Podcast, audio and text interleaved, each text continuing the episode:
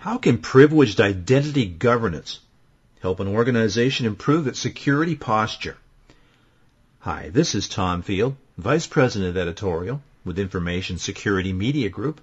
I'm discussing this topic today with Merritt Maxim. He's the Director of Identity Management Product Marketing at CA Technologies.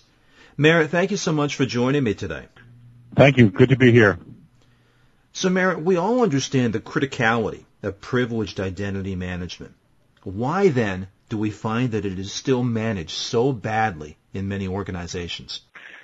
Yeah, first it goes without saying when you say privileged uh, identities, those are the users who have access to your most critical data and systems in your environment, and therefore those systems are at highest risk for uh, hackers and also as potential disclosure of, of data information. And uh, I wouldn't necessarily say that it's, it's consistently managed badly, it's not just the managing of the privileged users and understanding their access, it's being able to do that on a holistic basis on an, on an ongoing uh, manner so you can verify uh, at any moment in time what your privileged users have access to and how they use that access. So when the auditors come knocking, you've got answers for them and you can help better control and manage your risk. Merritt, you get the opportunity to speak with lots of different organizations. In your experience, what do you see as some of the most commonly overlooked risks when it comes to privileged identity management? Well, first, uh, basically, was even just knowing who all your privileged uh, users are. When any large or distributed organization, you've got lots of employees. They are changing roles and responsibilities. They may get added on to certain projects for certain business initiatives. And even just uh, understanding at any uh, moment in time who all your privileged users are, just the discovery those is a very important step and one that can be a challenge. So organizations may think that they know, they can define, and they know who all those privileged users are, but chances are they may be missing a handful of users here or there who over time have accumulated some privileges for these systems that you're not aware of. And that's an area that is often overlooked and certainly is an important first place to start because by uh, discovering those, you can then implement the appropriate controls to, to manage them and control them going forward. Well, that's a good point because I talk with lots of organizations and I hear the same thing that I guess they refer to as privilege creep. You grant these privileges, but the privileges never really get revoked, do they?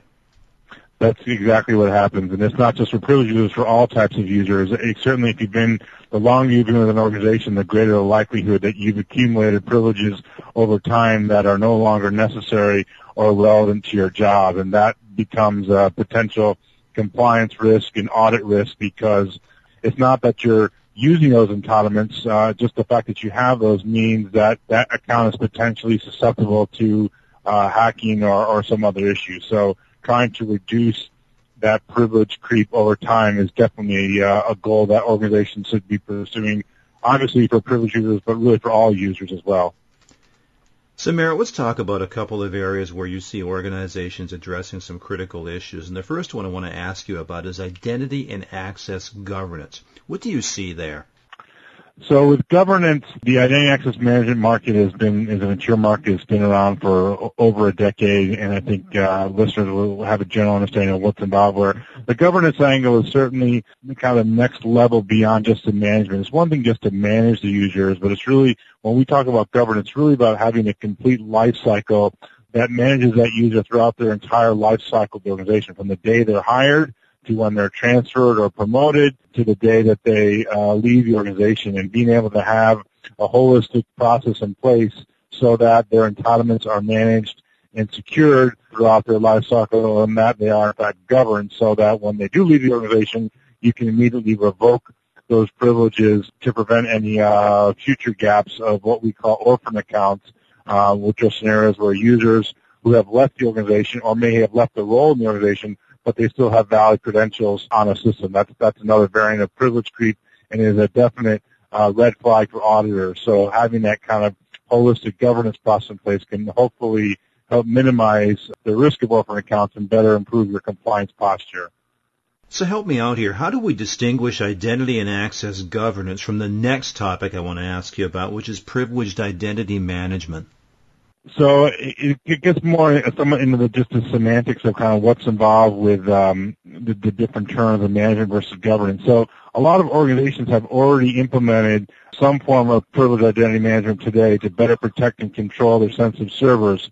but those deployments often lack automated processes to verify that the administrator access rights uh, are valid on an ongoing basis. So really what we talk about when we have the governance feature is being able to have those automated processes in place to help verify the access rights on an ongoing basis. Privilege identity management is an important first step and something organizations should be considering if they haven't already, but it's really being able to put that governance in place to do the automated verification of those rights on an ongoing basis where you start to see additional value and also additional savings in the form of uh, not having to do these verifications on a manual basis, which can consume a lot of time and resources.